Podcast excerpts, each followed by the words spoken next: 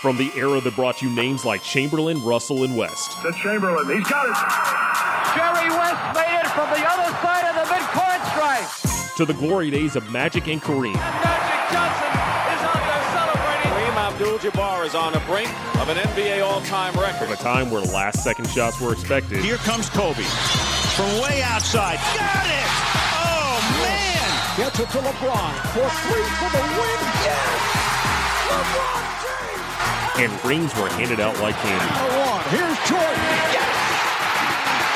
It is all over. The Chicago Bulls have won. It's Duncan Dynasty with your host, Garrett Bouguet, and it starts right now.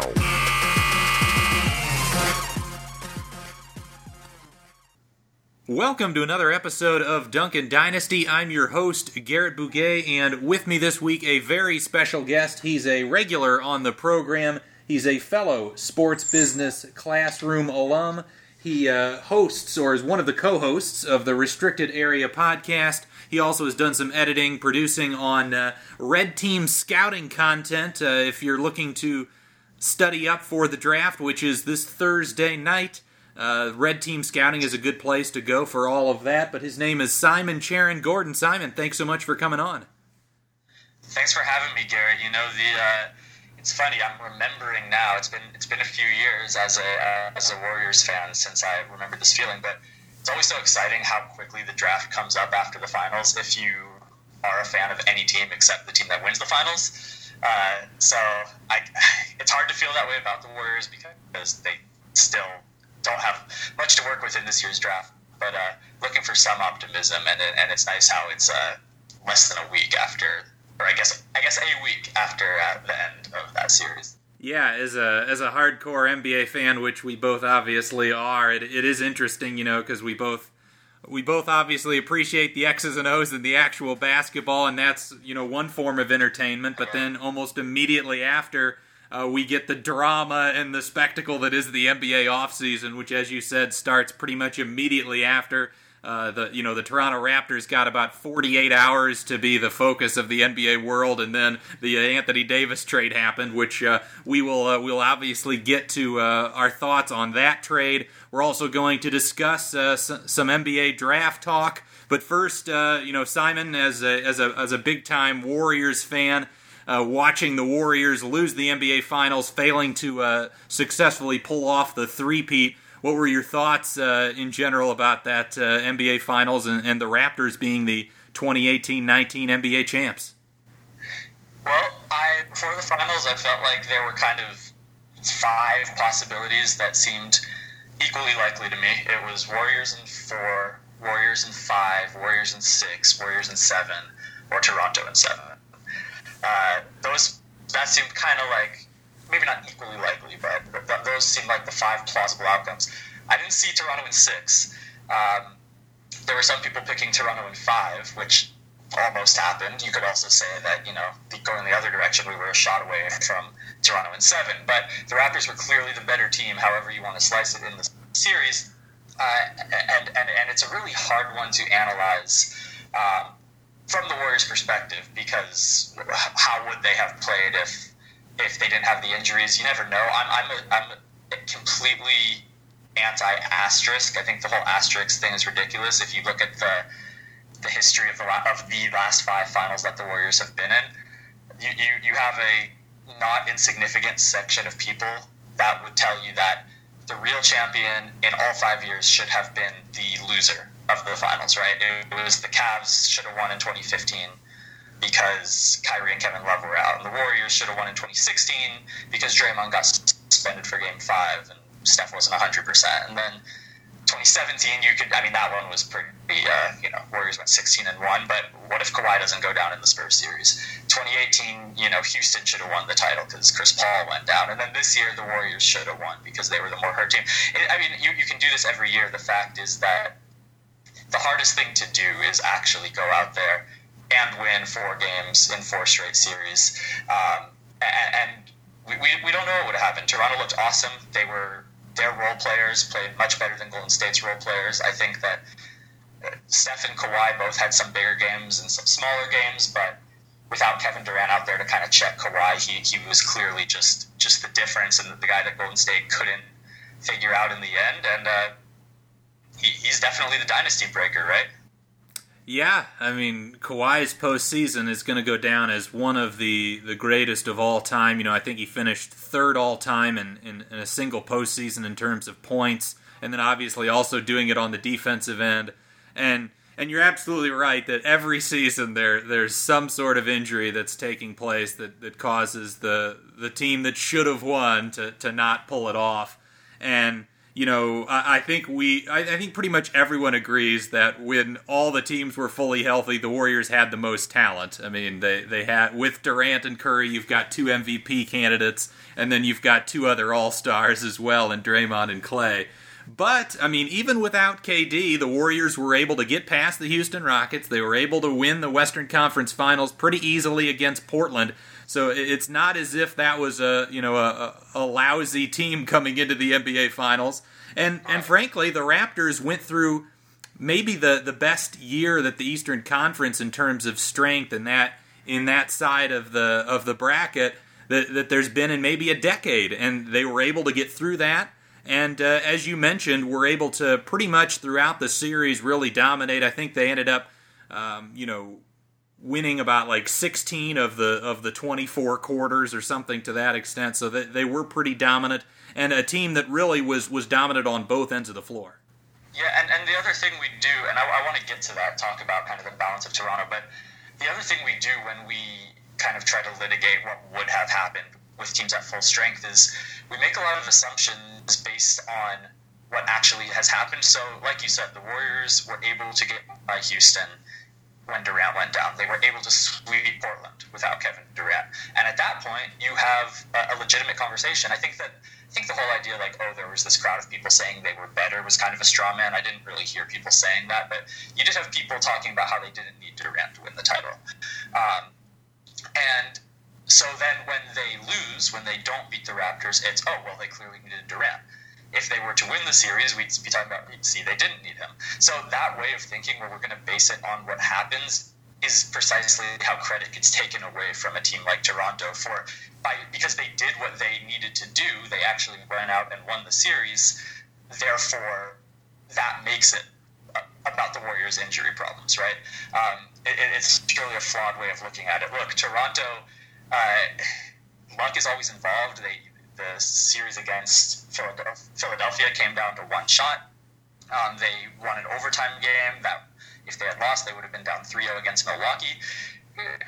This Raptors team never was a juggernaut, though. This is kind of your normal championship formula is you build a contender and you have a chance to win a title. And that's exactly what they did last offseason when they went over and got Kawhi. They were a contender from that moment. I, I said it right away. I think they're the best team in the East. Now, I also picked Toronto to win the East the year before, and things didn't go as well. But this was clearly a different team. And then the, I think the move to bring in Marc Gasol was just so slept on at the trade deadline. People were talking about how Nikola Mirotic was a better addition uh, or a more impactful playoff addition, uh, or the Tobias Harris trade, which, I mean, not, no disrespect to those players, but Marc Gasol is a guy going through, you know, you're going to go up against Joel Embiid. You're going to potentially go up against DeMarcus Cousins, although he didn't end up being much of a factor. But Gasol was a huge part of that, and Golden State really had no answer. I mean, this is a team that's gone small in the finals, and that's kind of been their checkmate move for the last five years. And they weren't able to do it in part because they didn't have Kevin Durant, and in part because uh, the, the bigs on Toronto were just able to stay on the floor and really punish the Warriors small ball lineup.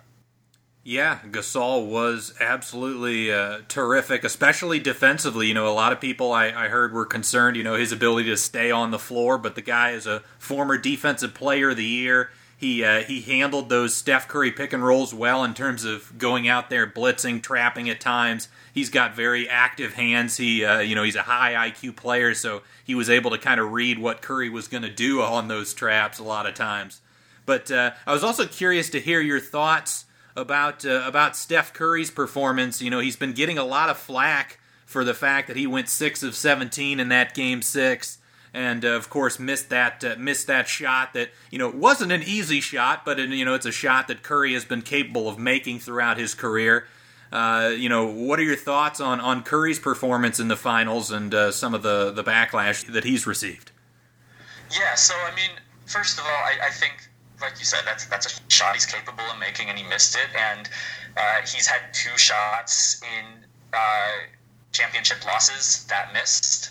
Uh, there's obviously the shot over Kevin Love in 2016, and then there is the one uh, down the stretch of Game Six. There, he also hit game sealing shots in, in two series that the Warriors won. Uh, 2015 finals, he hit, he hit the kill shot in that game, and then as well in 2017.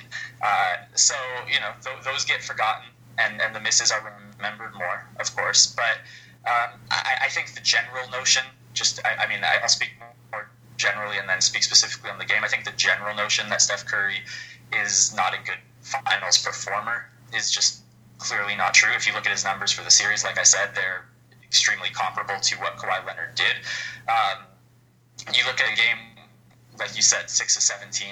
Three of those were like shots at the end of the quarter. So I think six of 14 and three of eight from three, kind of, you know, cleaning the glass style stats on that. But clearly not a good game for Steph Curry.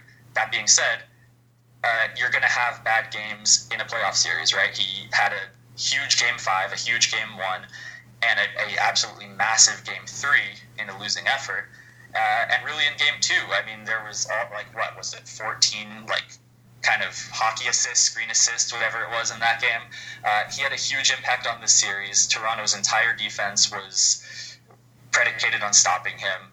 And uh, it got the better of him in game six, to be sure. And, and that's something that he, I don't know if you say he has to answer to, because I don't, I don't think, I think the answer is just they got the better of him. Kawhi Leonard is you could argue a better player or certainly as good a player. These are two of the best players in the league. I think maybe going into next season they would be my number one and two. But uh, it was a tough series and a, tough way for it to end for Steph. There, there's no way around that. Yeah, I'm, I'm really glad you brought up the you know the the three quarter court heaves that Steph puts up because you know a lot of guys. I would say the majority of players in the NBA don't even take those shots, and and they do so because they know they don't want their field goal percentage to be hurt. And you know, people look at the you know the the bottom line at the end of the game. Oh, six of seventeen. But yeah, if you if you took three th- three shots from 80 feet that have a two percent chance of going in, maybe that's a higher percent because it's Steph.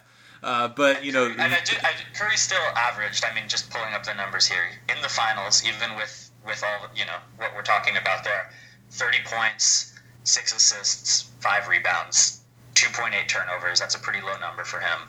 I, I mean, if he had been better, could the Warriors have won? Yeah, but I, I don't. I don't know if, if, we're expecting Steph to be better than that, it's because we're putting him probably on a tier that he's not on. He's not LeBron. He's not MJ. Uh, so, yeah, he could be better. He's still, you know, an all-time great player. Yeah, and you know he uh, I think the other big issue, you know, with with Durant's absence, and you know, even you know, people were comparing, oh well, they should be just the 2016 Warriors then. Well, that team had Harrison Barnes, who was a high 30s percent three point shooter and a decent defender. Uh, and they also had guys like Leandro Barbosa and a younger Shaun Livingston and Iguodala. That team was just better; it had more shooting.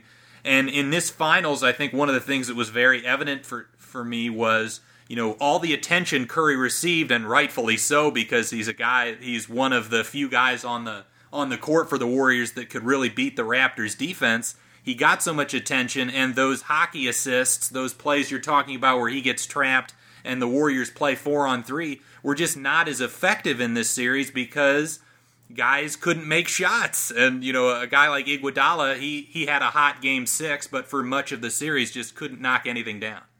And, and the thing about that is, I think you would say that these guys actually made shots better than you would have expected coming into the series. I mean, these aren't shooters, like you said. Iguodala was off and on, mostly off, but he hit a game-deciding shot in Game Two, and then had a massive Game Six. Uh, that's kind of you'll, you'll take that from Andre Iguodala. You'll take what Quinn Cook did in a few of the games in this series. Uh, Jonas Jerebko knocked down a couple shots. McKinnie, I mean, you you can't really ask for much more shooting from that team. And, uh, and that just speaks to, like you said, the fact that they're not the 2016 Warriors. They're nothing close to it in terms of the bodies, the, the NBA caliber rotation players, and specifically the, the shooters. And, and so that's when, you know, I don't know if you want to transition to the offseason, but uh, I, I certainly have some thoughts on, on how that relates to this, this team going forward. Yeah, let's do it. You know, obviously the the big talking points. You know, Durant tearing his Achilles in Game Five, and Klay Thompson tearing his ACL in Game Six. I mean, you can't you can't get worse luck than that if you're a Warriors fan. And you know, going into this upcoming season, you know, there's there's a lot of talk of is the dynasty over? And uh, I'm curious to hear your thoughts and uh, what your expectations are for the Warriors uh, with a with a really limited roster next season. Well, I think the question starts with: Do the Warriors try to keep the dynasty going next year? Do they try to make a six straight finals, win for, win their fourth in six years, or do they kind of take more of a you know this is going to be an extended dynasty, so to speak, a San Antonio Spurs approach? you know, you have the, the 90s Bulls got to six and eight years. You have the Spurs get to five and 15 years.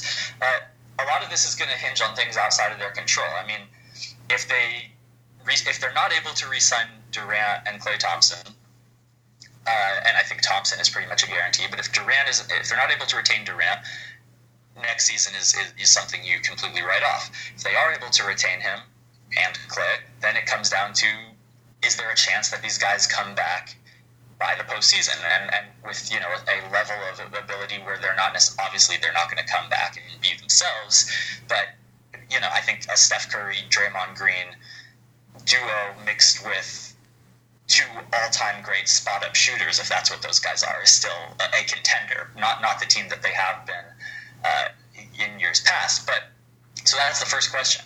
But then if you have that you still need other things to happen in your favor because you have to make the playoffs without those guys. And as, as great as, as Steph and Draymond are, uh, if you look at this roster right now, the guys who are under guaranteed contracts going into next season, it's Steph Curry, it's Draymond Green, it's Damian Jones, it's Andre Iguodala, and it's Jacob Evans.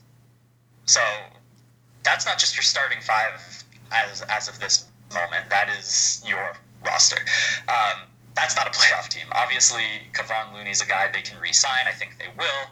Uh, Shaun Livingston's a guy that they, I think, will let go because he only has two million of, of a seven million dollar contract guaranteed. Or and he may um, retire as well. Yeah, and I think I think the only way he doesn't retire is probably if they exercise that option. Um, so, so this is a, an extremely thin team.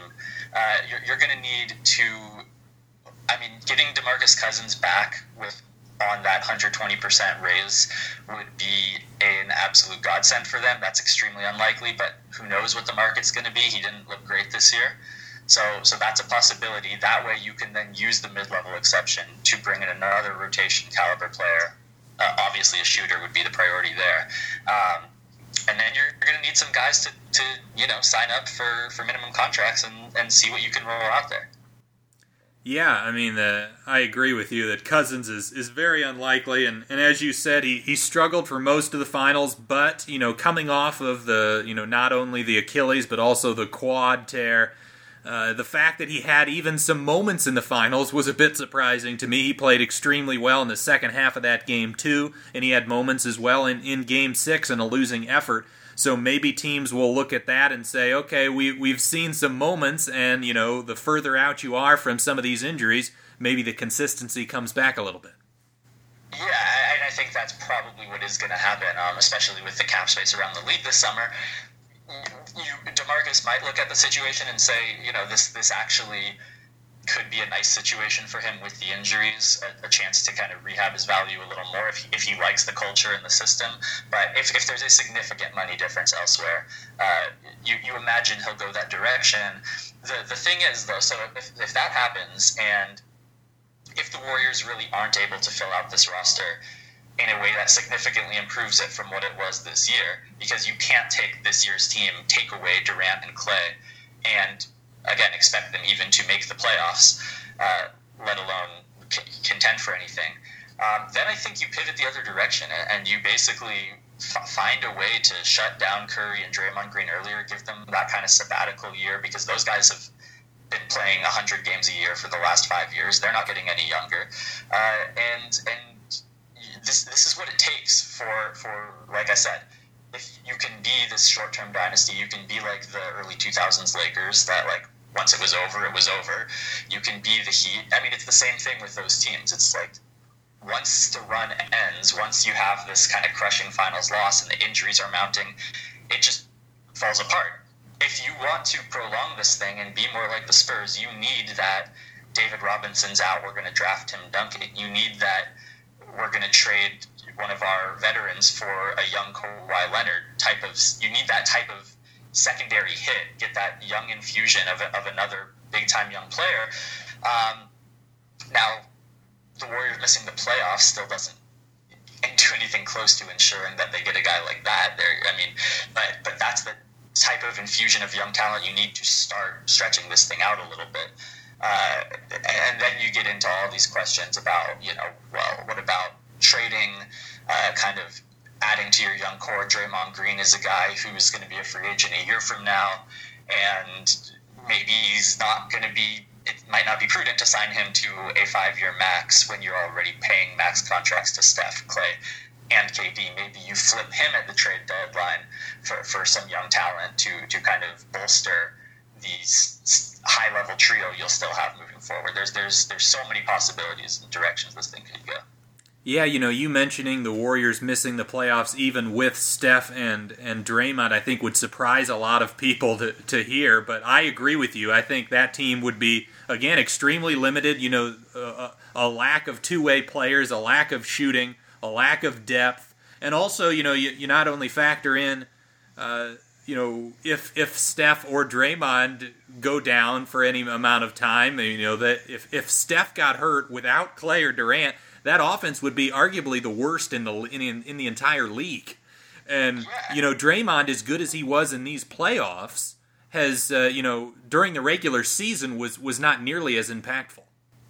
I, I mean, the Western Conference is is really good. Right? Like we saw the Lakers miss the playoffs with LeBron James by by quite a large margin. We saw the Pelicans miss the playoffs with Anthony Davis and Jrue Holiday. I mean, there, there was obviously were other circumstances going on with both of those teams, but like having one elite player and, and a second All Star even uh, is, is, no guarantee that you're going to be a playoff team when you have.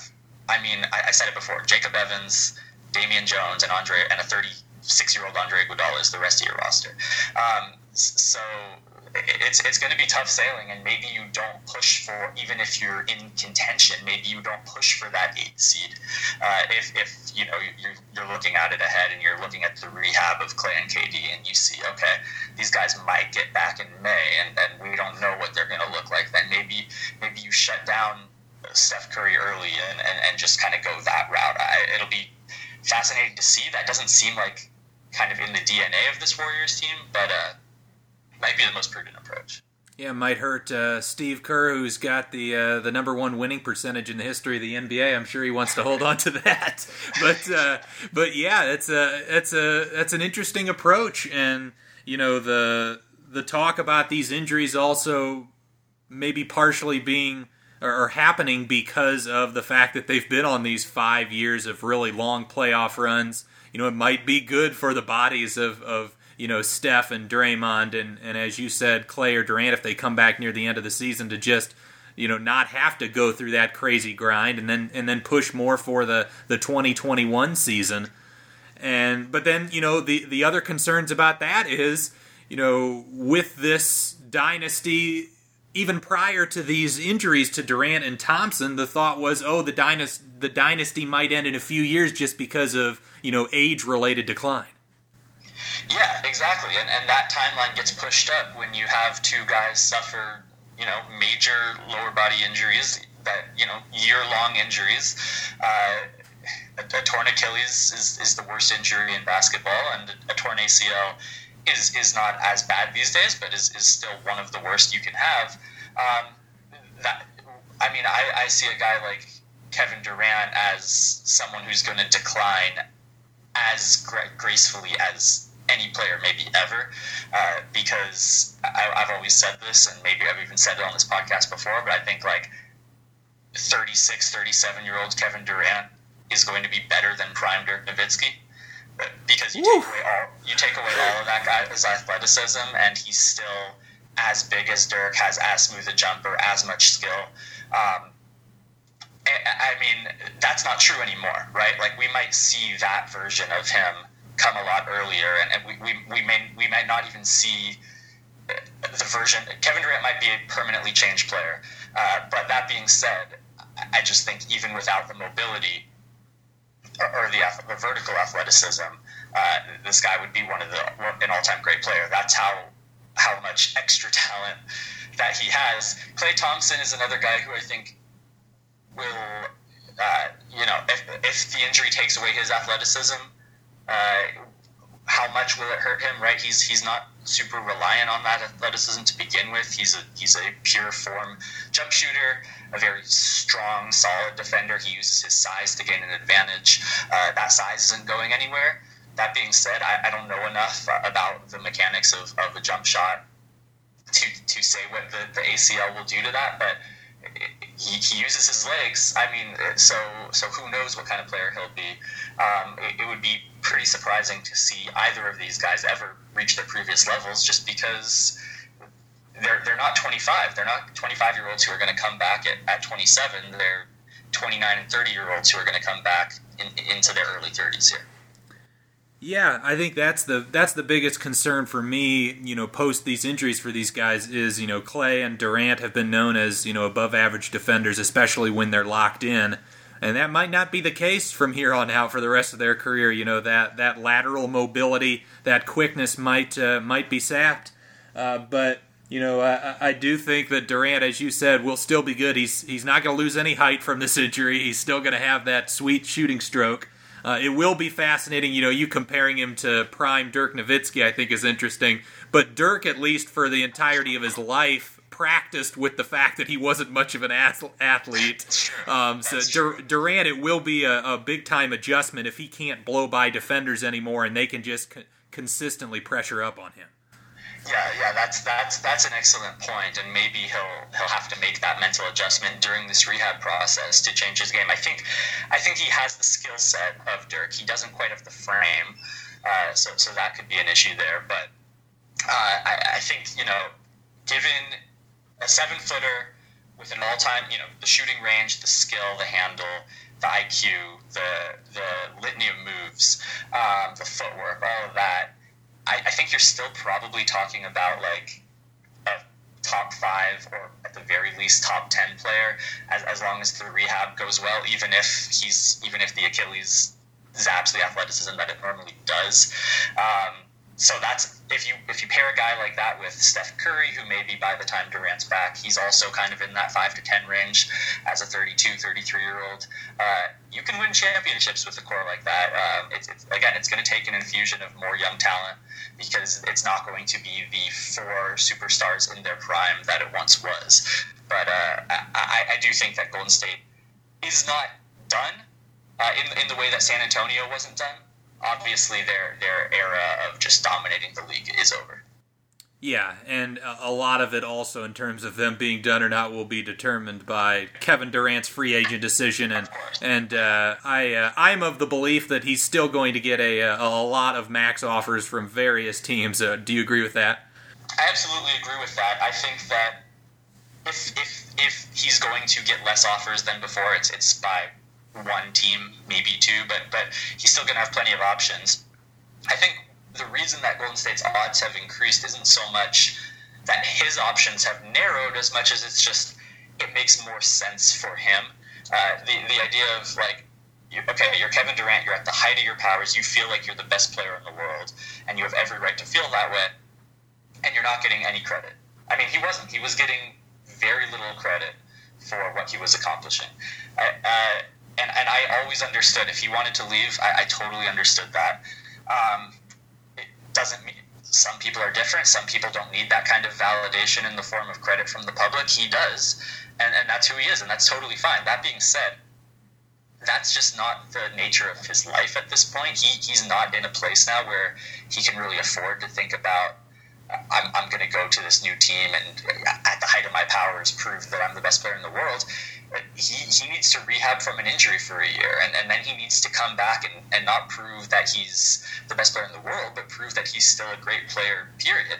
So, so that doesn't sound like as appealing a thing to do in New York with no one around you as okay, I'm healthy, I'm going into my age 30, 31 season, and uh, and I'm, I'm ready to just you know lead this franchise back to prominence. It, it's a totally different thing for him now, and I think staying where you've been at, staying in that infrastructure with other great players around you that you know you're you're going to need to rely on to to help you continue to thrive, uh, just seems a lot more appealing. This is obviously just kind of my own way of, of looking at it, but but that's that's what I would guess would happen.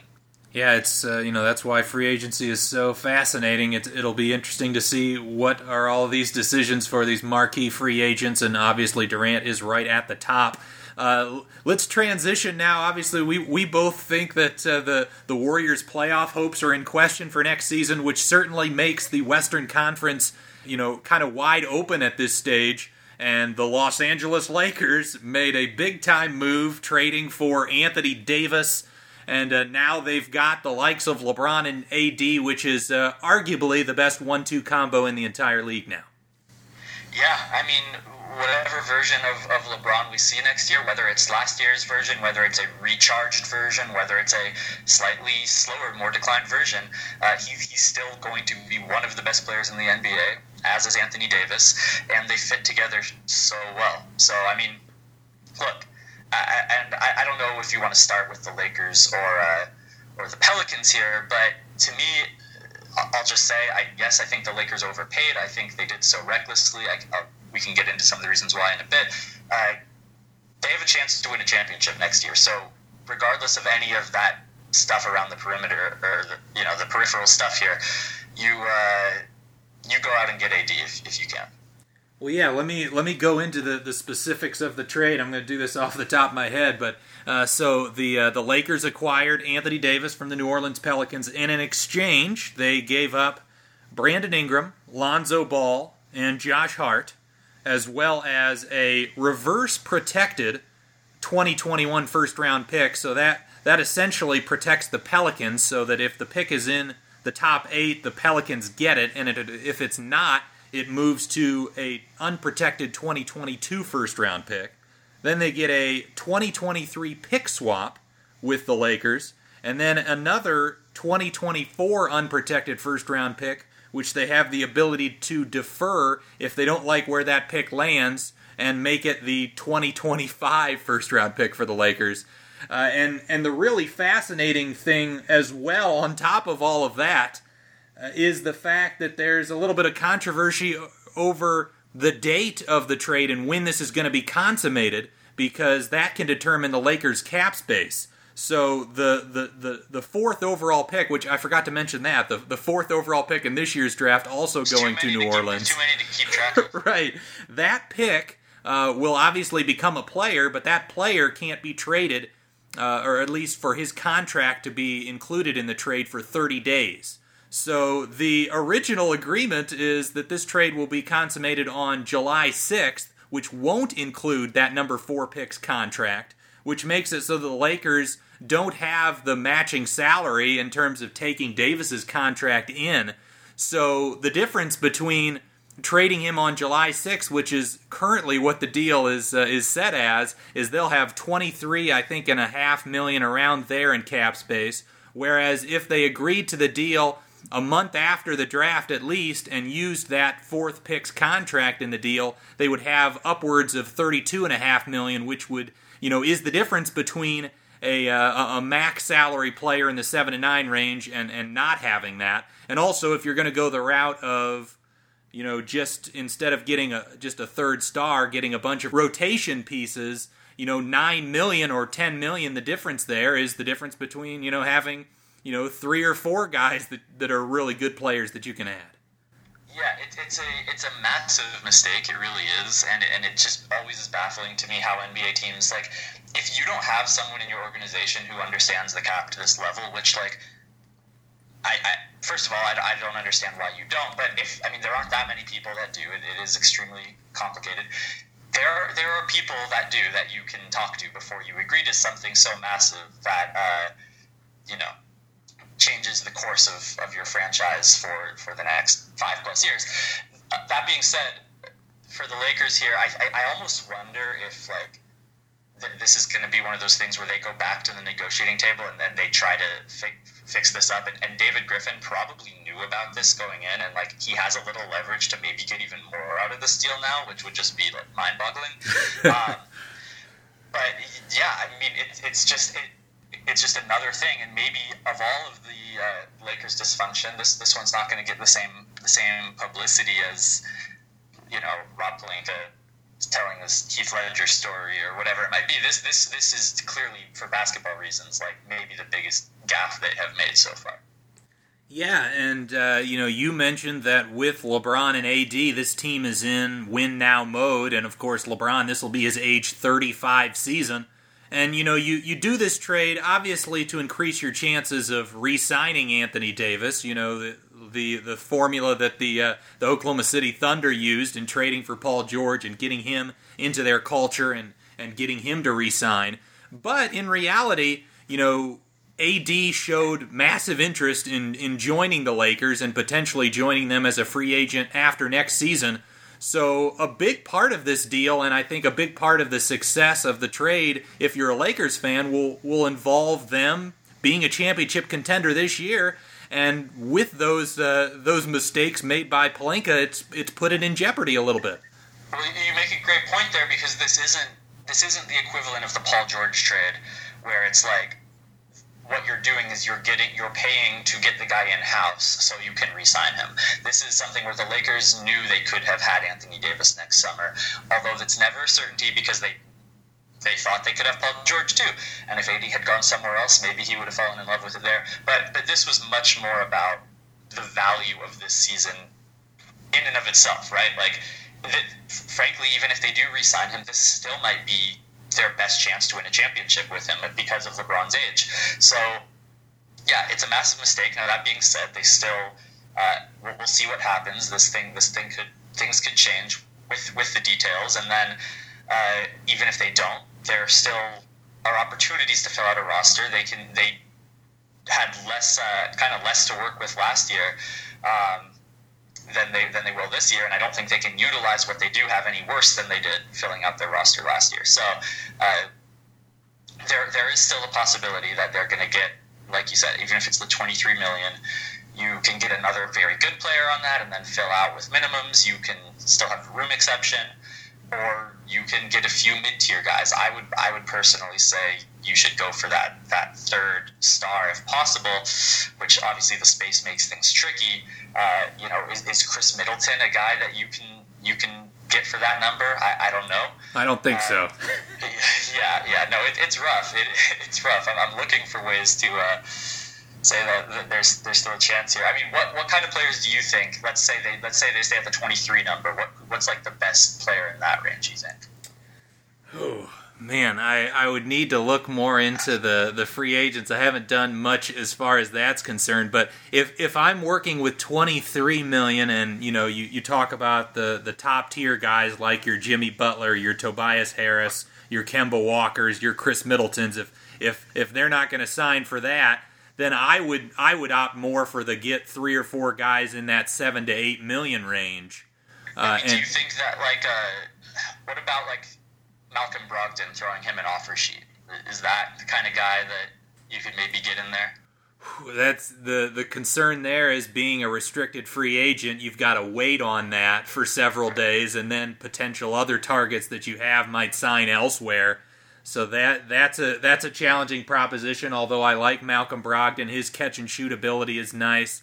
Um, the you know if I'm Pelinka and I've got to throw in uh, you know more assets to to get this done. It would depend on what the more would would imply, but if you can throw in just a couple of seconds to to get that trade pushed back to get you to the 32 million and give you an opportunity at a Jimmy Butler, I think you've got to do it. Yeah, yeah, you do. You you have to try to get that space back. That, that that's that's for sure. I mean, I'm looking now like Harrison Barnes, maybe, you know, do you do a one year balloon payment for a, a Nikola Mirotic, something like that? But those are the kind of guys you're, you're really targeting given the new cap environment. You're right. Middleton, in, in this cap environment, is more of a, a $30 million guy than, than a 23. So uh, it, it's going to be fascinating kind of what they do from here. Um, I, I do think, I mean, I don't know, do you have anything more on the Lakers? I, I have a lot of thoughts on the New Orleans side of this as well. Yeah, let's get to it. Well, so I just I just love what what David Griffin did here.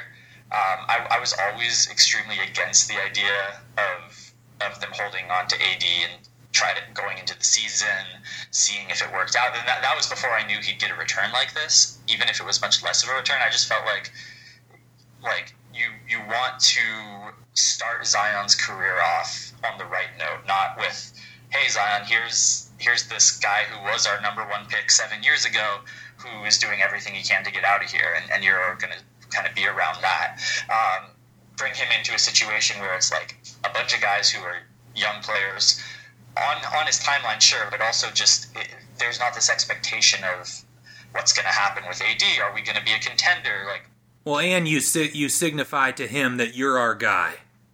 Right, exactly. That yeah. So so just all of that stuff is like that's why stepping in and just and getting this thing done, and not only getting it done before the season, but you get it done pre-drafts. You have full control of that number four pick, and you you hit on this window where before other dominoes start falling and teams start falling out of the race for AD and, and assets get pulled, that this this was peak value, and and you could say, well, was, that's obvious, and Griff isn't a genius for that, but how many GMs actually are not stubborn enough or able to convince themselves like you can't you can't sell this guy on staying. It takes a lot of humility and uh, and flexibility to, to get that done.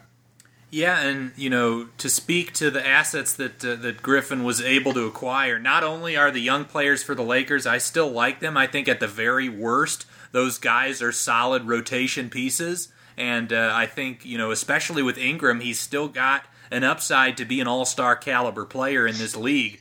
Uh, and you know, you're, you're, talking about guys that are still in their very early 20s. They've still got a lot of room to grow and develop. But then the assets, being able to essentially control the Los Angeles Lakers draft assets from 2021 to 2025, when LeBron will be 37 to 40 years old, is is hugely valuable. And you know, it it uh, it makes you. Th- go back and, and think about that that Celtics Nets trade where obviously no one on the on the Nets realized that these unprotected picks that they were giving up were going to be, you know, number three, number three, number eight overall in the draft, and uh, you know that's what can happen when you don't protect these picks, and it's unbelievable that he was able to get you know essentially four straight years of draft assets with with no protections. Yeah, I, I don't know like I said, I think Griffin did an amazing job here, but I have no idea how he convinced the Lakers that he had that kind of leverage. Because, I mean, this is all about that Brooklyn disaster scenario, right? Where, like, if things go the way the Lakers expect it to go, then that, this doesn't really come into play so much. But LeBron James is getting near the end of his career. He could suddenly break down next year. If he breaks down, Anthony Davis doesn't. He's not gonna. They can't even extend him right now, or they're not going to. So he could be gone in a year. And if, if Anthony Davis is gone in a year, and, and LeBron is just like totally past his prime by that point, uh, I mean, he already is, but if, if he's no longer an elite player, then, uh, I mean, this is just a total disaster where the Lakers, like Brooklyn, are, are just this awful team going into next decade and don't have any of their draft picks to show for it. And, and I mean, flipping that back around to New Orleans, I mean, wow, like like Boston was was on the receiving end of that Brooklyn trade, but they did not have Zion Williamson to add those assets to. Right. It's uh, it's it's really fantastic. Uh, you know, to, to have to have a guy in the draft that, and again, we'll get to more of our thoughts on on the draft in general, but to have a guy that most people think is a franchise level, franchise changing type player, and then to be able to have all these assets in the future to to continue to build around him uh, I, am curious what your thoughts are in terms of. There's been rumors that Griffin is is still talking with other teams about trading that number four overall pick, but uh, I'm curious what what you would do in that position. Would you draft a guy that you think complements Zion, and then also what would you do with Jrue Holiday, who's a guy that doesn't necessarily fit Zion's timeline? Yeah, you know, I'm I'm I'm in favor of keeping a veteran around just to kind of stabilize things a little bit. I don't know if Jrue Holiday is necessarily that guy. That that's something that's going to depend on a lot of factors. Like, first of all, do they trade that pick, or, or if they use it, who do they use it on? Right? Do you take a, Darius Garland, and, and then you really don't need to have Lonzo and Garland and Jrue Holiday, uh, or, or do you take a wing? I'm I'm not even sure if I necessarily keep Lonzo around because the fact is that as as fun as you know those two guys would be in transition and and potentially lethal on defense, uh, you you need three quality shooters around them, and and a lot of times you can say, oh well, well you just put three shooters around them, but needing to put a specific kind of player around your two young guys is, is so limiting, right? Because now it's like all of these assets you have, all of these picks, these potential future picks, now you have to use those on specific kind of players. And what if the draft shakes down a certain way where the clear best player available is another guy who can't shoot, but you already have two of those and a third, really, even in Brandon Ingram, who needs the ball in his hands, even though he's a slightly better shooter. Uh, then you then you're really limiting your your directions to build your team. So I don't even know if you keep those young Lakers guys around, and, and if you trade Holiday, there's there's so many moving parts here that that anything wouldn't surprise me. Well, yeah, and you mentioned needing three shooters on the floor. Yeah, the fact that you you know even if you like Brandon Ingram more than Lonzo, which I personally do, uh, he's uh, you know he's a guy that uh, him and Zion would be two basically non-shooters, or at least Ingram.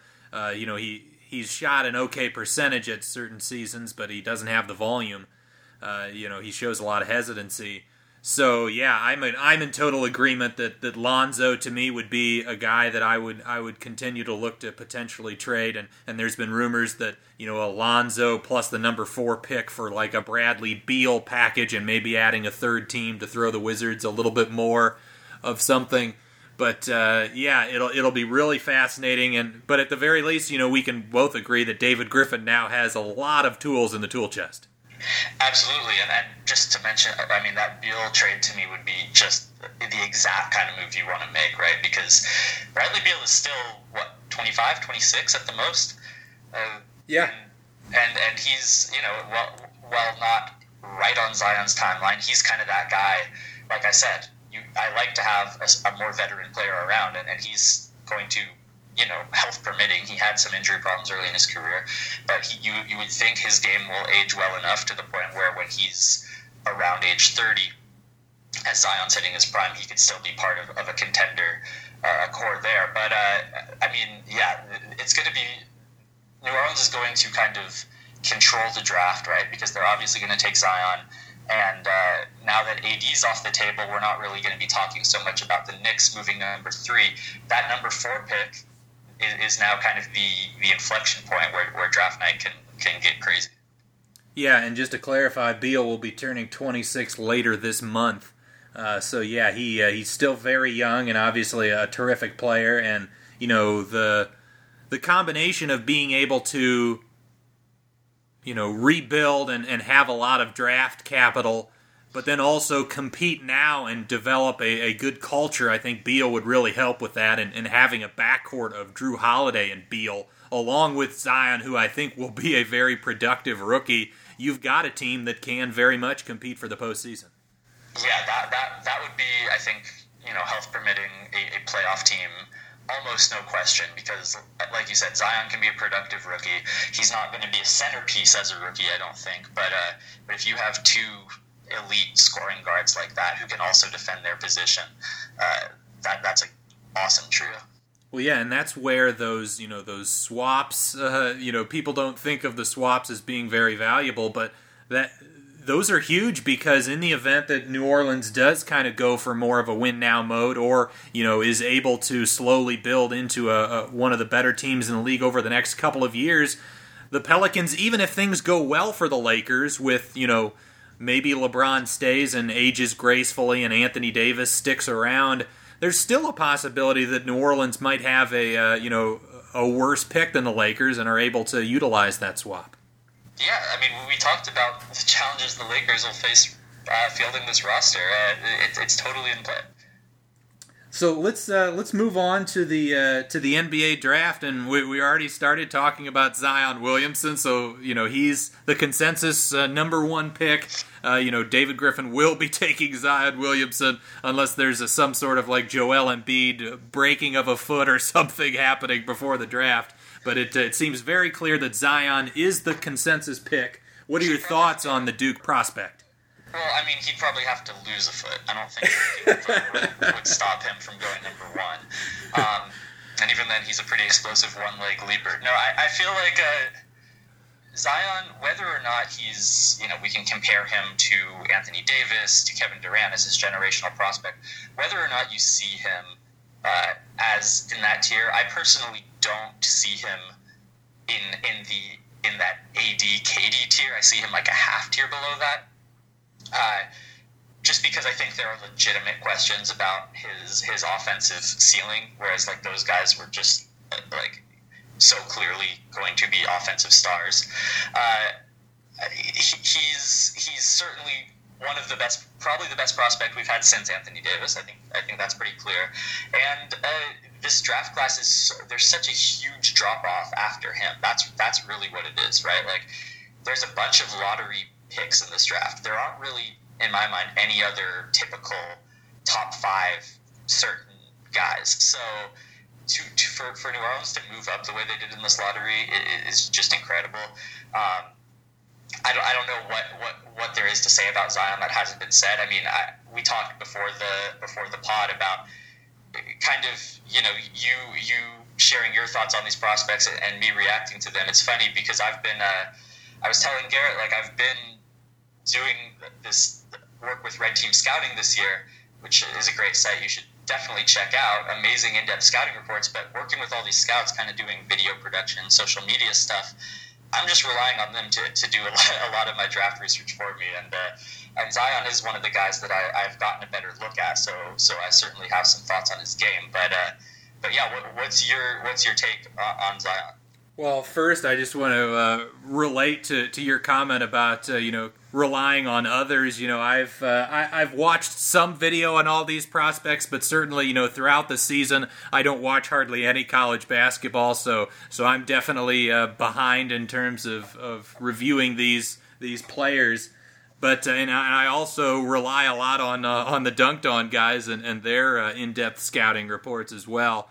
So uh, I, I, try to uh, look at the look look at the highlights and, and and come up with some of my own thoughts and some of my own comparisons as well.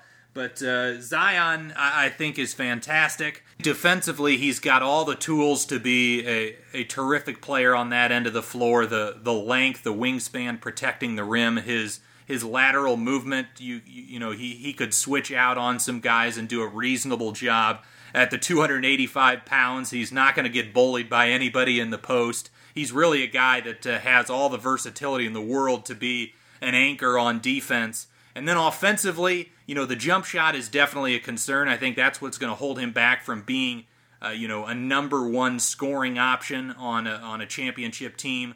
But if the Pelicans are able and David Griffin are able to find a guy that maybe can be a second banana, be the be the go-to guy on offense and and you know let Zion be the the pick and roll guy, the finisher.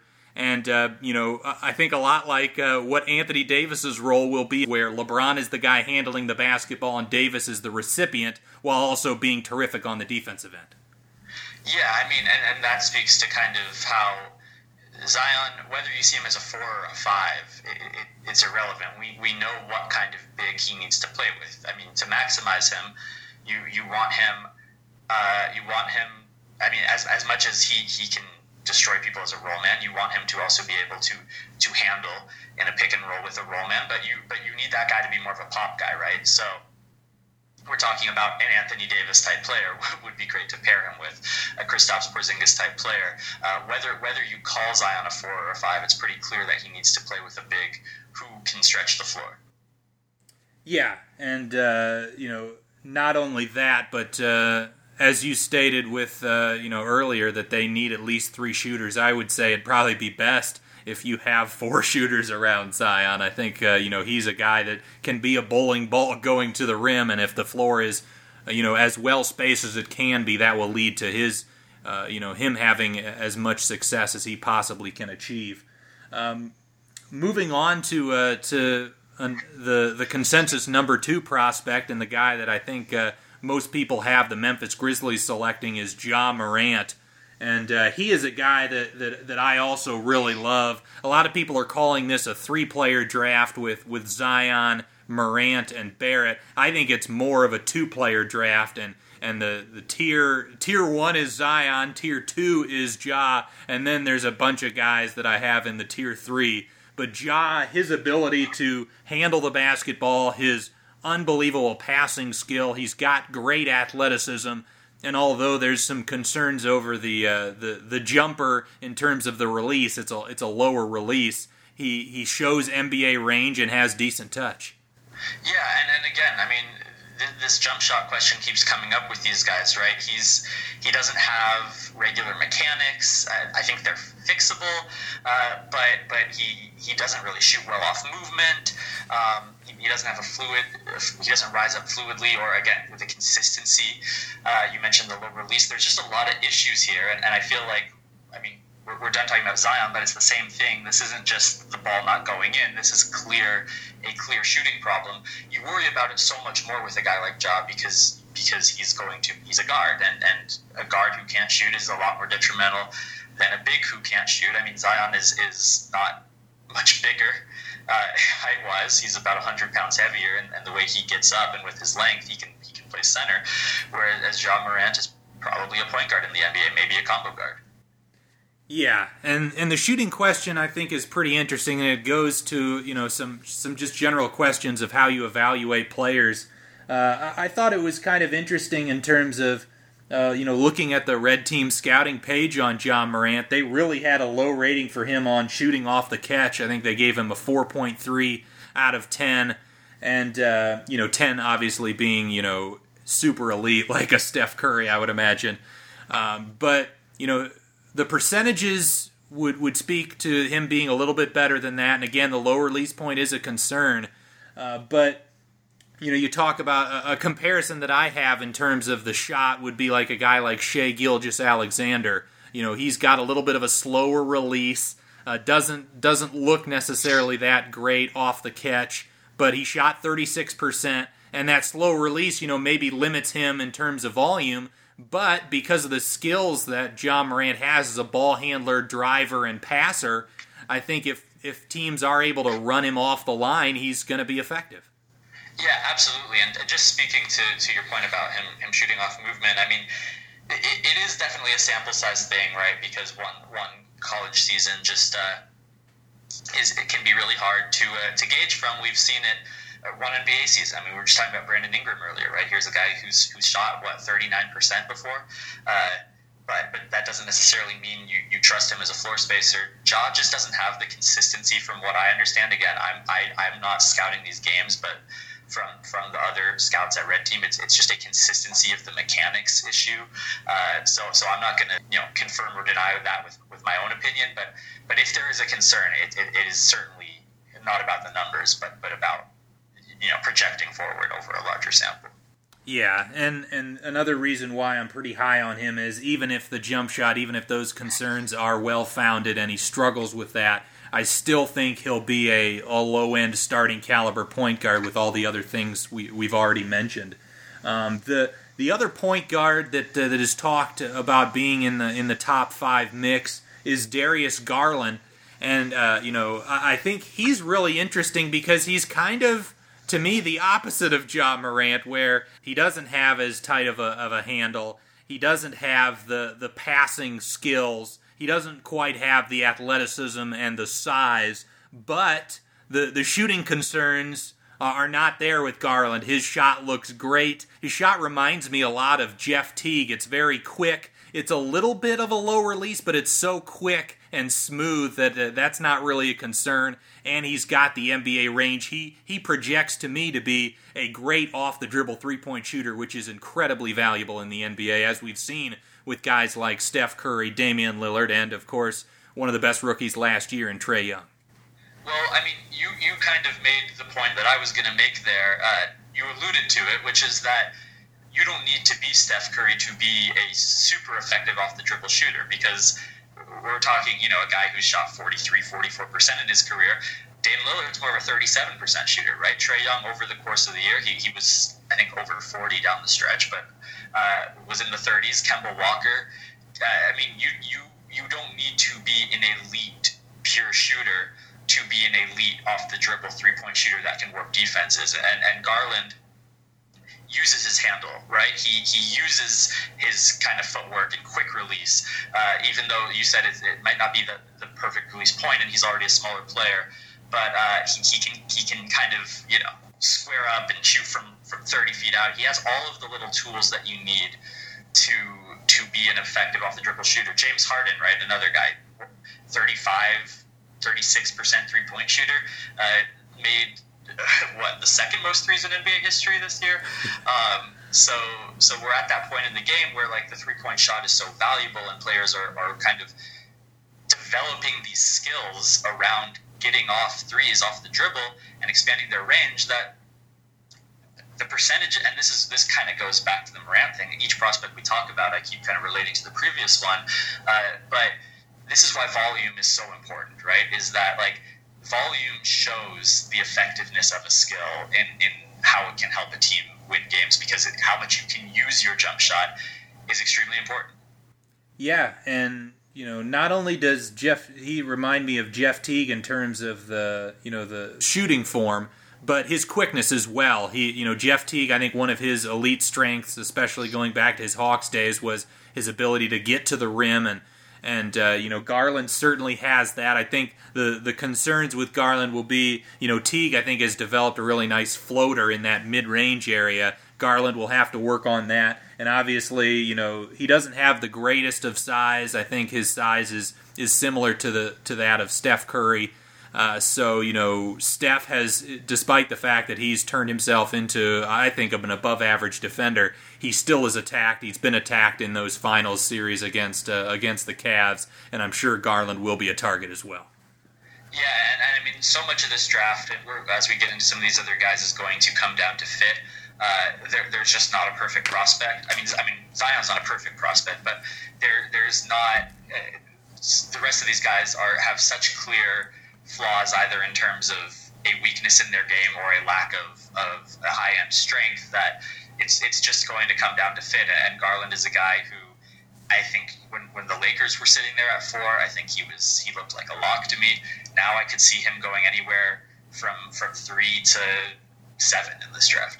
Yeah, and you know the the whole intrigue about the Pelicans and whether or not they'll keep their pick. I think Garland would be a very interesting and intriguing candidate to select it for to pair with Zion because you know if you've got if if Garland hits his ceiling as an offensive player and he's a high 30s or even 40 percent three point shooter off the dribble, um, or as you said, if he hits that Damian Lillard range, that's going to open things up for Zion and make them an incredibly devastating offense. So it'll be fascinating to see. He's certainly a guy that I like a lot.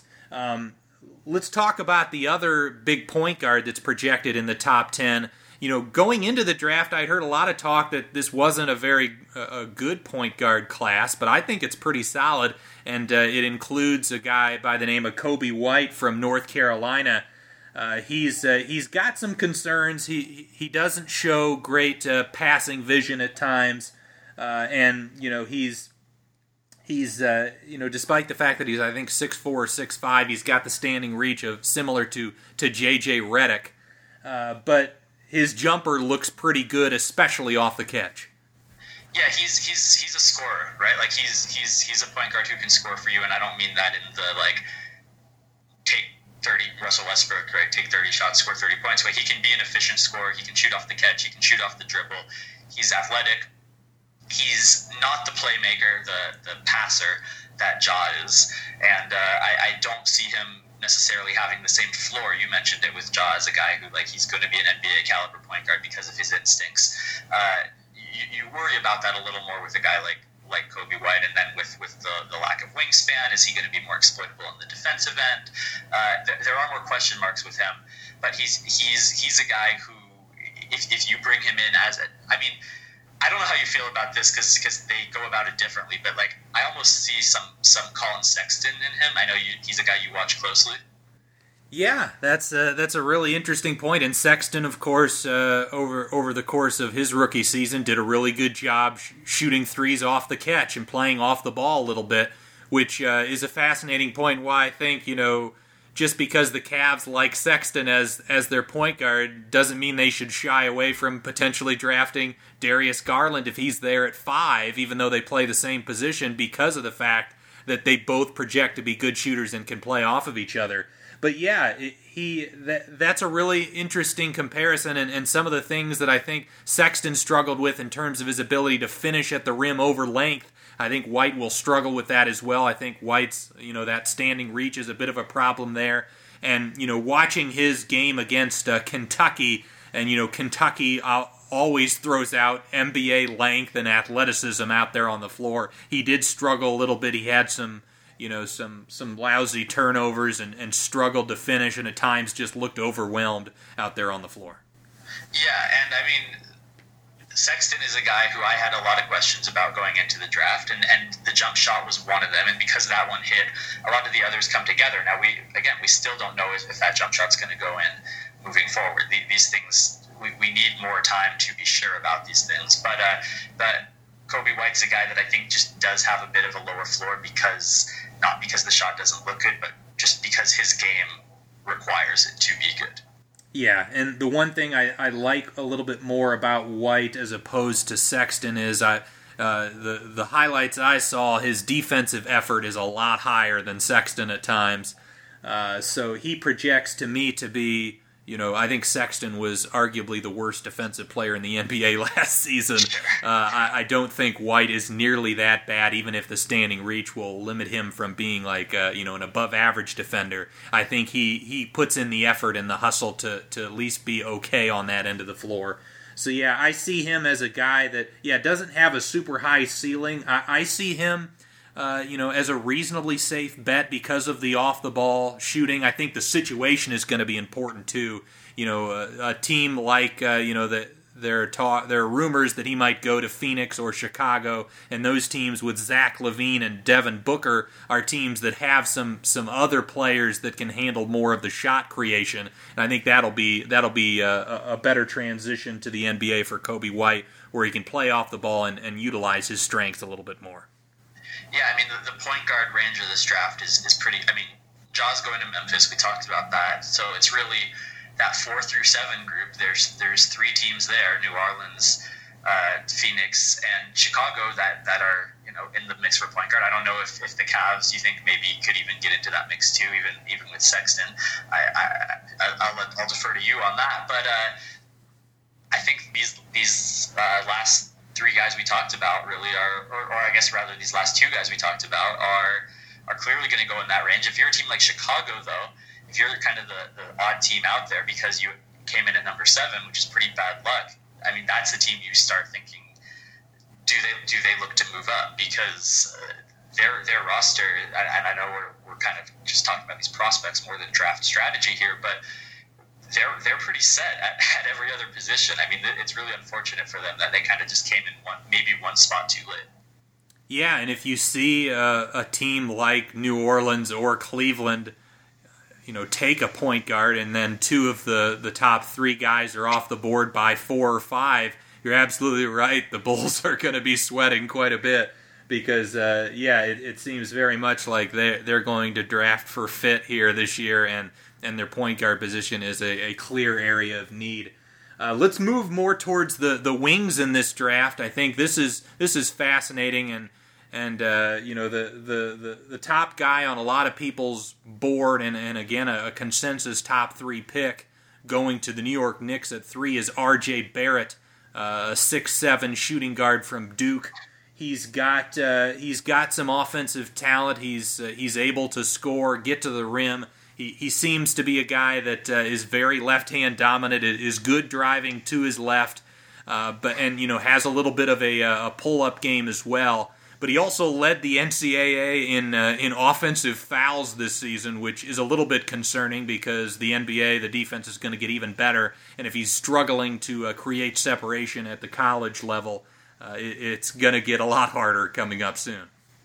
Yeah, I mean Barrett. Barrett's really polarizing, particularly uh, within within the, the red team scouting Slack channel. Uh, there, there, have been people saying, "Oh, I wouldn't I wouldn't draft this guy with one of my 60 draft picks." Um, you know, I think I think that's hyperbole, but but it just it speaks to kind of how teams how how people look at fit in the NBA today. How people think that you know, uh, which I agree with in general, that kind of on ball skills.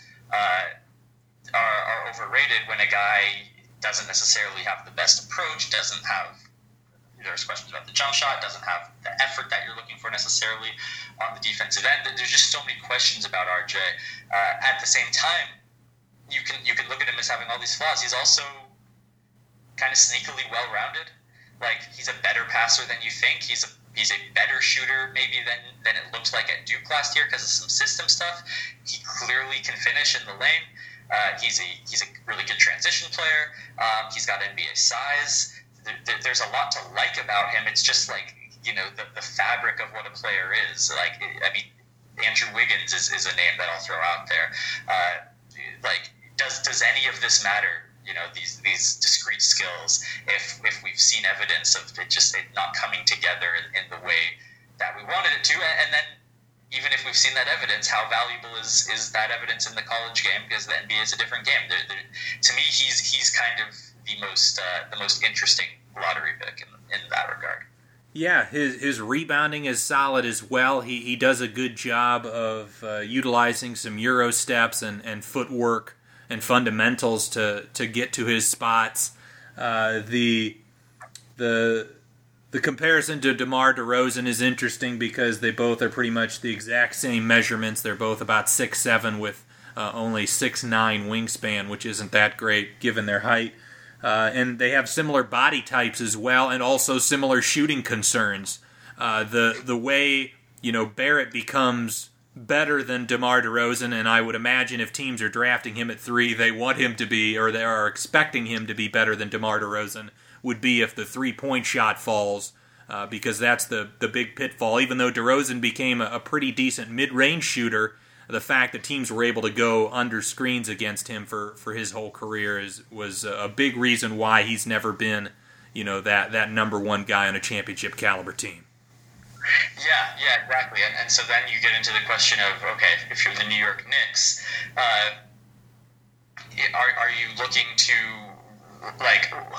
I mean, I mean, there, there's so many questions with the, the Knicks in general, right? And and you could kind of say they've got a guy at all these positions. Uh, you, you know, Kevin Knox disappointed as a rookie, but they did just use their top pick on him. How well does RJ Barrett fit with him?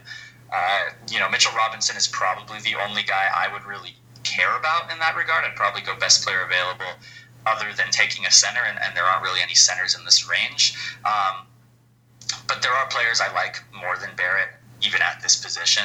So, uh, so coming coming up at number three for New York is really not not the best outcome unless unless they're unless someone wants to move up for RJ. The way I look at it, because it, it seems like the writing's on the wall that this is the move for them. Yeah, it's uh, as I said. I think you know you've got tier one is Zion, tier two is Ja, and then tier three is a bunch of guys. Barrett is included, but yes, I, I also would not have him at the top of that list. Uh, a guy, a couple of guys that I actually have a little bit above Barrett are DeAndre Hunter and uh, Jarrett Culver. Now Hunter is a guy that doesn't project to me to have a, a super high ceiling, but he might be outside of Zion the safest pick in this draft because he, he seems to have good mechanics on the jumper. He hit a good percentage despite not having a great volume. But I think a lot of that is just due to the fact that uh, the team he was playing for, Virginia, played at such a slow pace. Uh, but uh, he also has, at six seven and over a seven foot wingspan, the defensive skills to guard one through five.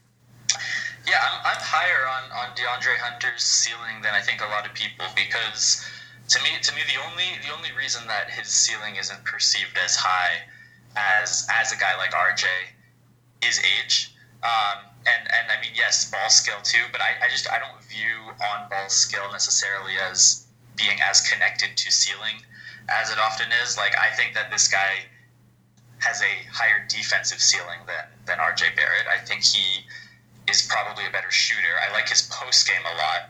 Uh, that that was something that really stood out to me producing this video of him and, and looking at some of the film that, that the red team guys put together.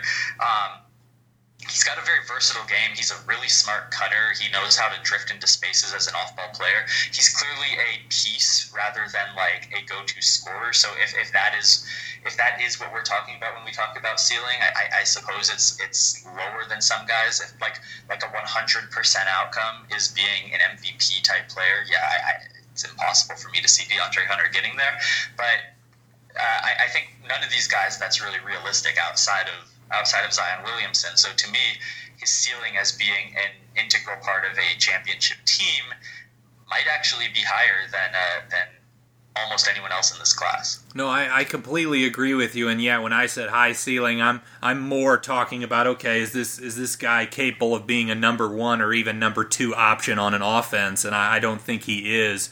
But he certainly is a guy that that could theoretically, as you mentioned, with his jump shot, with his post game, with his ability a little bit to attack off the dribble, he could average 16 points a game and be an elite all defensive level player. And and as you said, that is uh, that is exactly what these teams competing for championships desperately need on their roster. Even if that doesn't mean that that, that guy is a is their best player.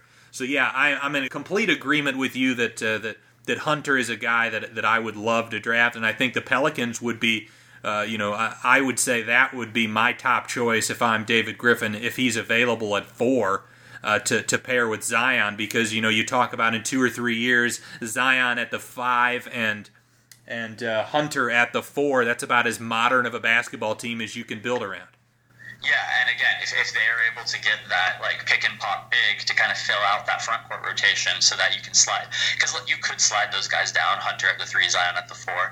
Uh, um, but I agree that their natural positions probably are the four for Hunter and the five for Zion. Uh, that, that, that would be super interesting. I also think if DeAndre Hunter is still available at six, while Phoenix has been talked about as like they need a point guard for the last however many years, uh, and there'd be a lot of jokes about the Suns drafting another another wing, right? Uh, I, I, I think that you shouldn't worry about those things, and, and that DeAndre Hunter is also the kind of player that they need next to Devin Booker to kind of handle that that defensive burden. Yeah, and Hunter is a is the same for the same reason I like Hunter is the same reason I liked Mikal Bridges out of Villanova last year. He just translates well as a shooter and a defensive player, and and I agree with you. Pairing uh, you know Bridges and Hunter together uh, at the wing spots with Devin Booker, you know you could do a lot worse if you're uh, if you're a Suns fan. Uh, the other wing that uh, you know there, there's a few more, but the other guy that I think is projected in the top five range is Jarrett Culver out of Texas Tech. Uh, you know, it was it was interesting to me listening to to the Dunked On podcast because uh, Nate and Danny were very low on him as a player. Uh, but uh, you know, looking at at uh, red team scouting, they they seem pretty pretty content with uh, pretty much every aspect of his game. He seems very well rounded, and you know, I, I really like his competitive nature. He seems like a guy that, that hustles. And he also, between his freshman and sophomore year, looked to uh, tweak his jumper and improve the release time. And, and I'm always uh, excited in terms of, of young prospects to see that, oh, these guys are actively working to improve on their game. To me, that's a, that's a very positive sign.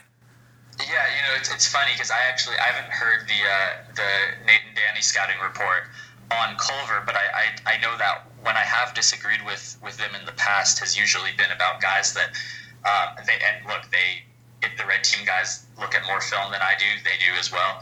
Uh, but it, it's just been a feel thing for me, where like I watch a guy and I feel like he gets it, and I feel like he, he looks like an NBA player to me. I, I like something I see in his mentality, um, and, and I think they kind of stray away from that stuff a little bit. And now I'm not saying that that's their flaw because maybe I overvalue that stuff, but Culver's just a guy that when I do lock in on college basketball, which is in March and April, uh, he just hop, he just like hopped off the screen to me, right? Because he's the centerpiece, really, uh, of the uh, well, not the centerpiece of the defense, but of, of the perimeter defense for, for the best defense in the nation by, by quite a bit, and uh, and he's able to do that while taking on pretty much he's their their only real offensive option, um, and and is able to lead a team to to the uh, to the championship of the NCAA tournament. Uh, it makes me think of Klay Thompson. I mean, he, he doesn't play anything like Klay Thompson, but just seeing a guy that can expend that kind of energy on one end and then do the same on the other end, uh, that I feel like that's a, a, winning player, even if you can question, you know, the fit with the jump shot or that kind of thing.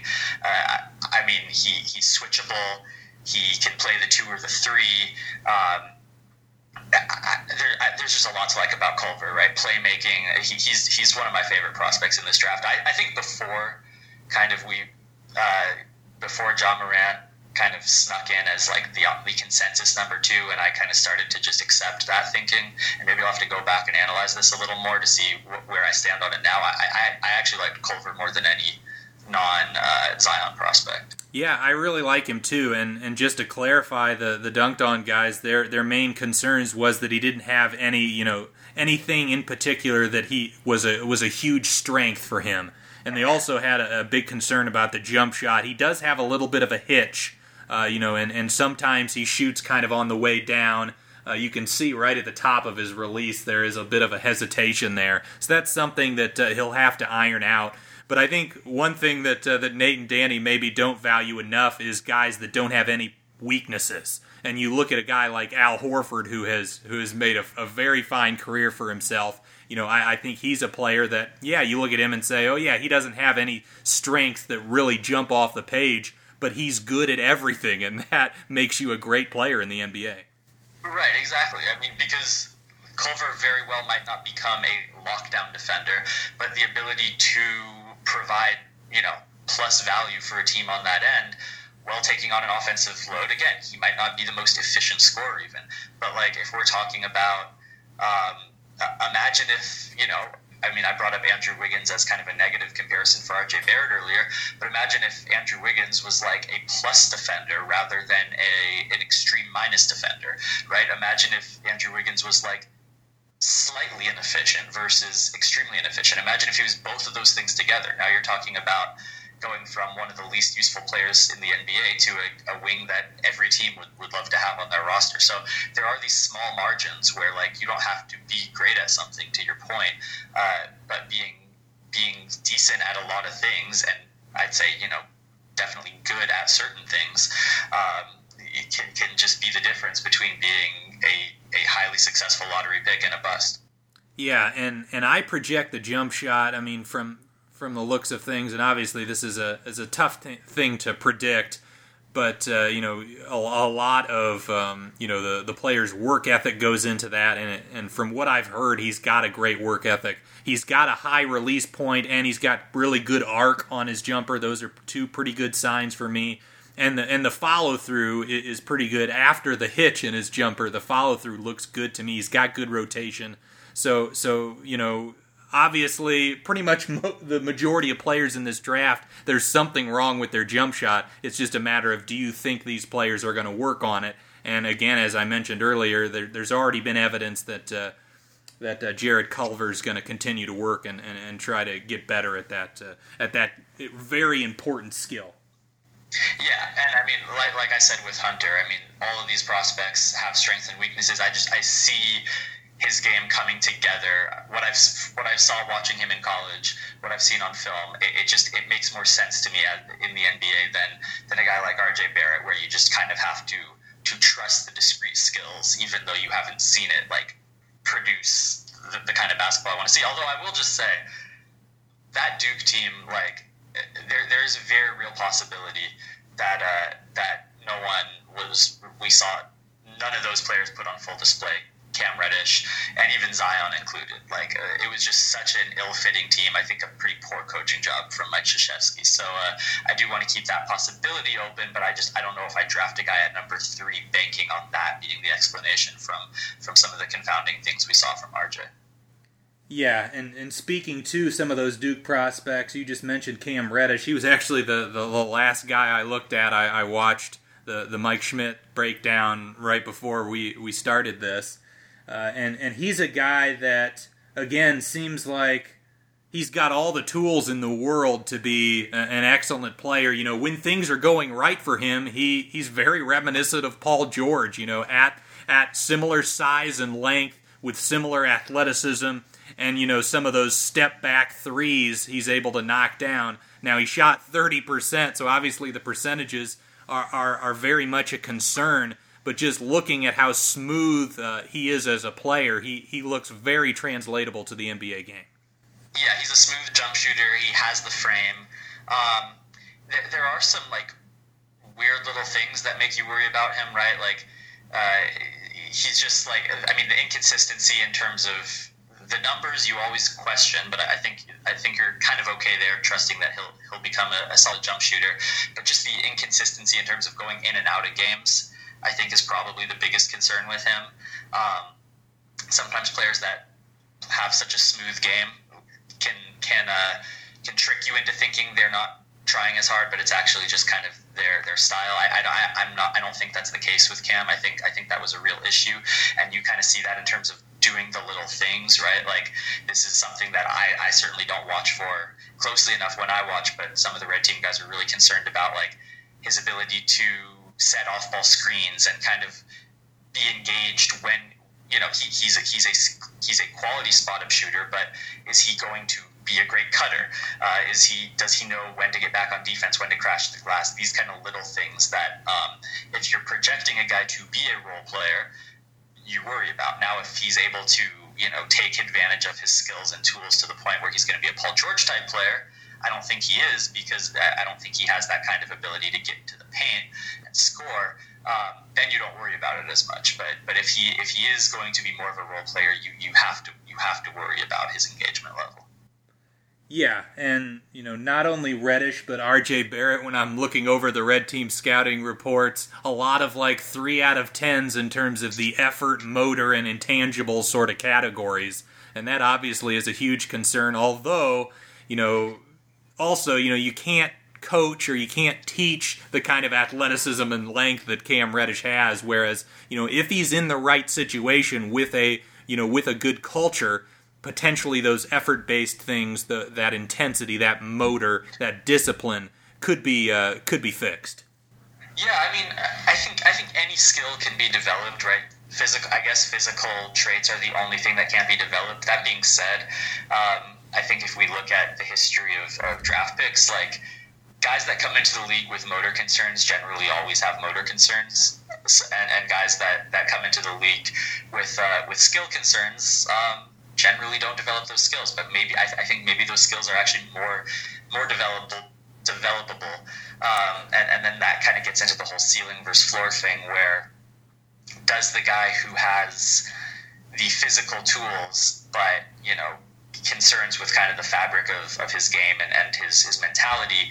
Does he really have a higher ceiling than the guy that doesn't have the physical tools but has the work ethic that, that can turn himself into a, a great player rather than uh, rather than just harness harness that untapped potential? It, it, it's kind of a fascinating conversation that uh, that I that I love. I, I don't have an answer, but it, it's one that I think is really interesting to kind of pontificate on.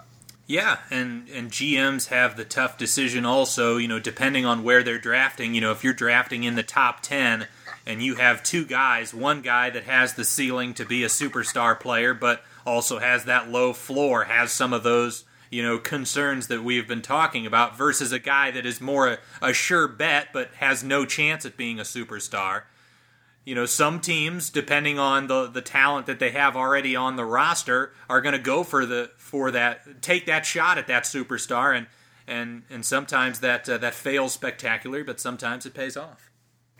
Yeah, and I mean, I, I, know another guy that we, we plan on talking about was uh, was Grant Williams. Uh, I don't know if you still want to touch on him, but he he really is kind of the most extreme example of of the what we're talking about on, on one end of the spectrum, kind of the opposite end of, of a Cam Reddish. Yeah, uh, that I uh, I had on my list that I was going to ask you about this because on Red Team Scouting they absolutely love uh, Grant Williams. I believe last I checked, he was their second highest rated player on the board. And you know, yes, the all of the intangible things that we talked about that are concerns for Reddish, Williams has. He, he has a great motor. He hustles. He's got good basketball IQ on both ends of the floor. Um, you know, he, he's going to work hard. He seems to be a good a good person and, and, and a, a good guy to have in the locker room. But at the same time, he's he's six seven. He's got a six ten wingspan. He's not you know an elite athlete. He's to me the skills aren't fully there either. He's not a, a, you know a, an above average shooter or ball handler. So to me, yeah, where is the upside and how does that make him you know the the number two prospect on the board. Well, so I mean, Williams is a guy that I admittedly have not watched much film on. Uh, I mean, I saw him in the tournament, but I, you know, haven't done a video on him. I haven't really dug into him since the draft. Uh, I, the red team formula essentially is is not projecting necessarily upside or floor or or safety or or, or you know, it doesn't really use those terms. It's more um, looking breaking down a player given given right on ball, off ball, defense, intangible, you know, all that stuff. Like the the question is when you put it all together, who who is the most likely player to um, have a high level impact in the NBA, and also kind of in the short term because yeah. again the, the belief uh, is that um, uh, again the the philosophy that you can't necessarily know where these things are going to go based on conventional, uh, what you could call tropes of like, you know, physical tools mean you have a higher long-term ceiling, mean that you're going to develop more over time. This idea of this guy's a project versus this guy is a ready-made player. I mean, we you look at a guy like Draymond Green who fell to the second round because he had theoretically no ceiling because of his physical limitations. Uh, some people were saying he like should have been making MVP ballots in 2016, and, and he's been uh, the, the, best player on the floor in, in some of the biggest games in the NBA in the last several years. So, yes, you you know he's not scoring 20 points a game, 30 points a game, uh, rarely scoring 15 points a game. But if you're going out there and grabbing 19 rebounds, if you're dropping 12 assists, uh, Grant Williams is a, is a great passer.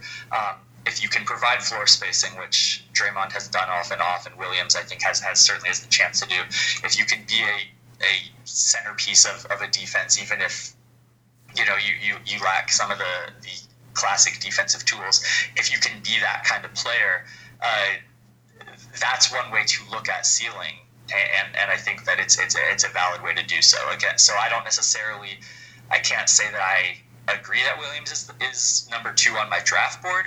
Um, but I also will say that you know the red team formula it's not necessarily a draft board as much as here is how this player grades out based on our formula and uh, and we're, we're not going to tweak that based on you know would I would I personally draft this player here or not. Yeah, that okay. So I'm glad you you clarify that. So essentially, they're they're saying you know day one, this guy is probably going to be the the second best in this draft in terms of contributing to winning. And, and I could certainly see that. I, I wouldn't be shocked if uh, you know year one he's you know and, and I don't think he's I think he's projected um, you know late lottery in the in the teens range. So I, could see a, a, a, a, playoff team having him coming off the bench and, and being a contributor right away. Uh, you know, your comparison to Draymond Green, I think, um, you know, is fair. He, he does have the, the passing chops. They're both similar. Uh, you know, they, they have similar height, but but Green with his his lateral quickness and also the seven two wingspan, I think separates him uh, and puts him at another level in terms of where his ceiling was as opposed to what Williams can get to. Uh, but but yeah, he's he's certainly a player that I think is a safe bet. I just yeah would I would not be drafting him in the top ten just because he, he's not going to be a guy that's going to be one of your top three players on a on a contender.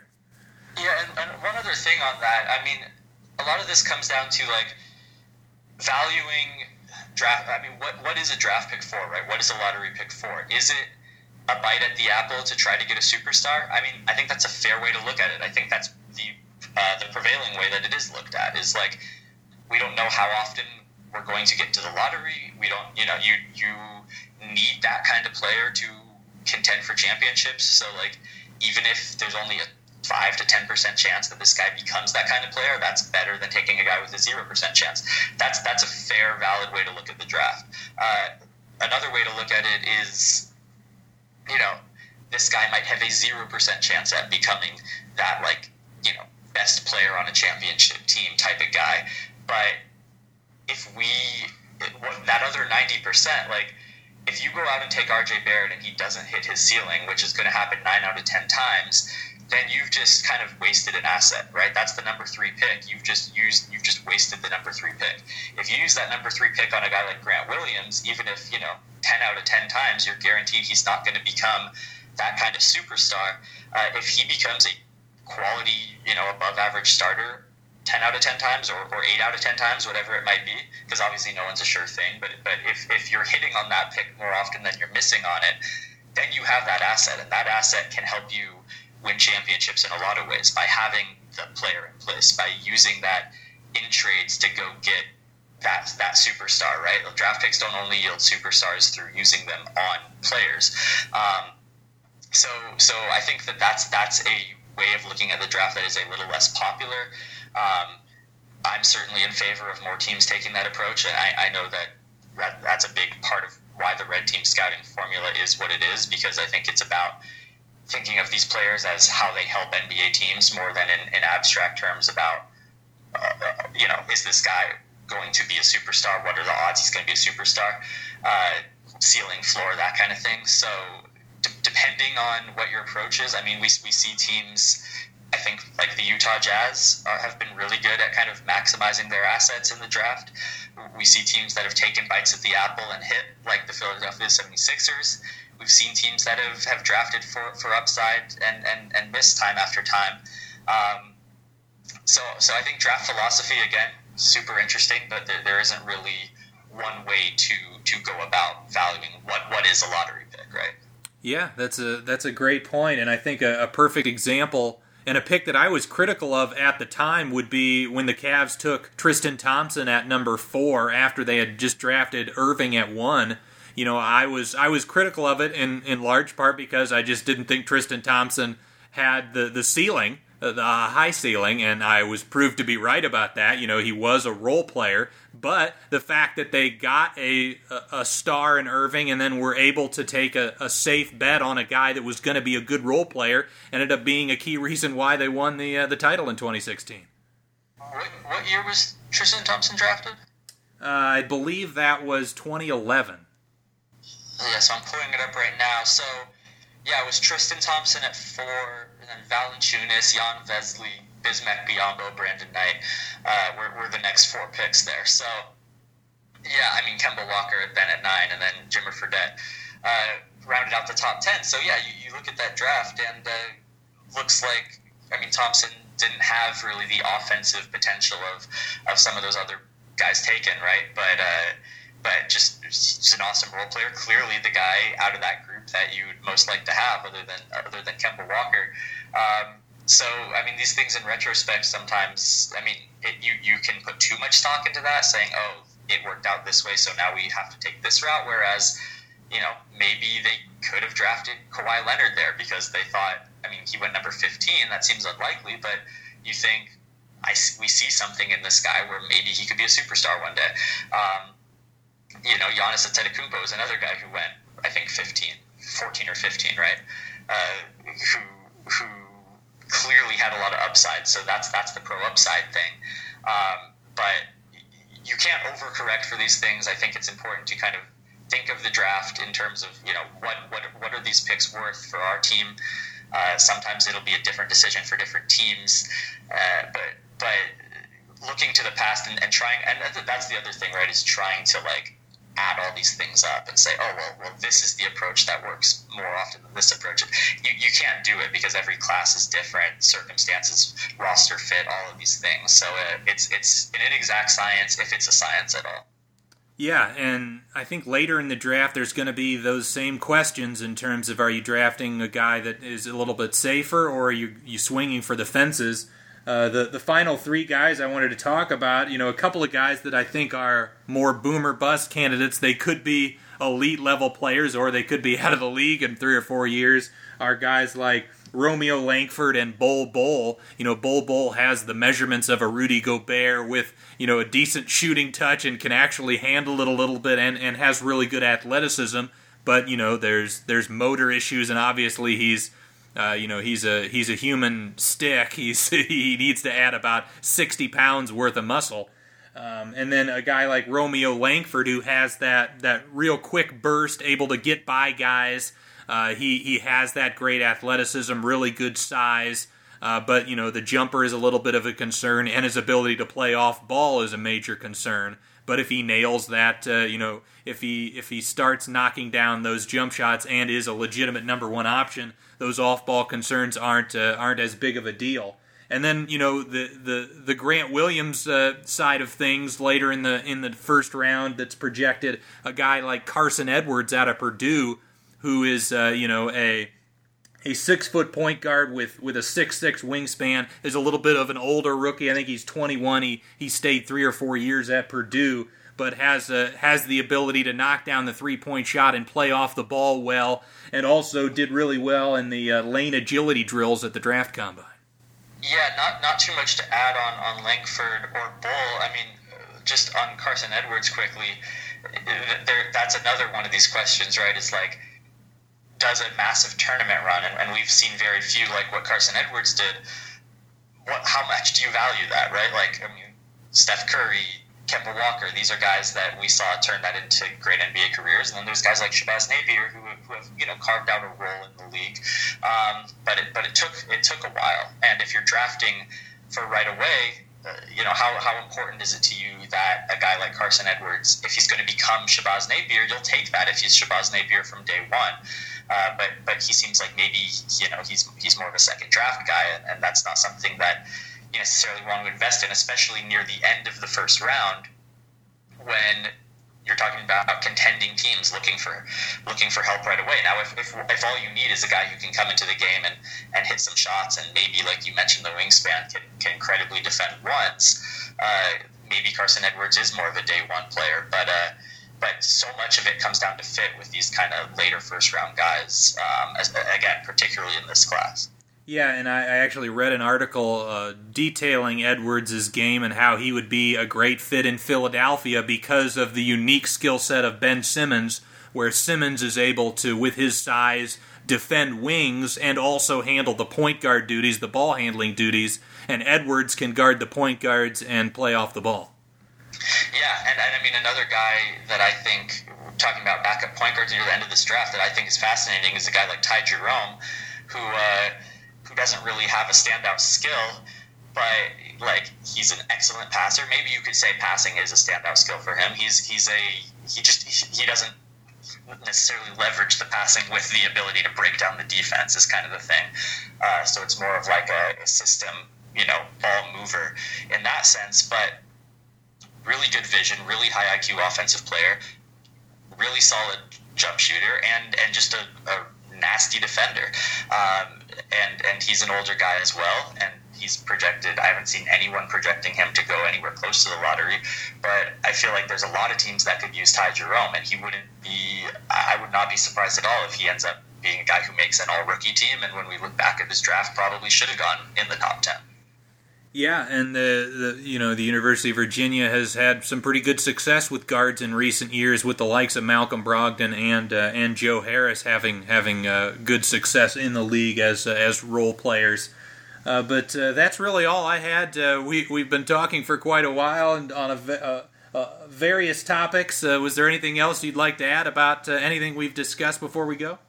No, I'm like I said, I can't wait for this draft and to kind of put the the, the 2019 uh, playoffs behind me. Yeah, it'll be uh, it'll be fascinating to see, and, and yeah, you know you've you've had a great uh, run of uh, the last five years of getting to watch some great basketball. Might be a little bit rougher of a go next year, but uh, you know the the league as a whole is, is really fascinating, and it should be a, a fun year again to watch uh, on League Pass. But uh, Simon, thank you so much for coming on. This was a lot of fun. Thanks for having me on, Garrett. Thanks so much for listening to Duncan Dynasty. Uh, if you'd like to support the show, you can uh, you can subscribe to the program on iTunes. If you can leave a, uh, a rating and review, that would be greatly appreciated as well. Uh, the show is also now on Spotify. Uh, if you can uh, give the show a follow, again a rating on there, that that really helps a lot. If if you've got any questions or comments or or ideas for for future episodes, you can contact me uh, on Twitter at Garrett Bouguet, and also uh, my email is g-bouguet at onu.edu. So uh, feel free to uh, to uh, give me any of your ideas. I, I, love to hear from uh, from the people listening to the program, and enjoy the next week of the NBA calendar. And have a great rest of your day.